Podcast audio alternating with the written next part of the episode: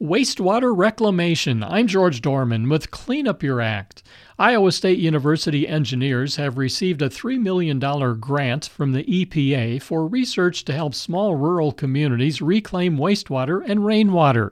Researchers want to take water that goes from toilets to sewage treatment plants, remove the bacteria and other contaminants, then use that water for things like irrigation, firefighting, even for drinking. Kaoru Ikuma, a professor in Iowa State's Department of Civil, Construction, and Environmental Engineering, is the project's lead researcher. When it comes to rural small communities, like many in Iowa, really it's a struggle to find more than one type of water that they can use.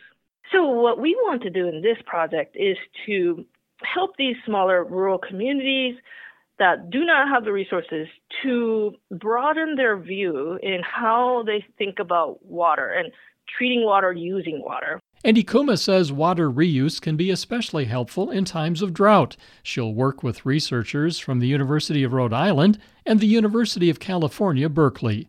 I'm George Dorman on 88.3 KCCK.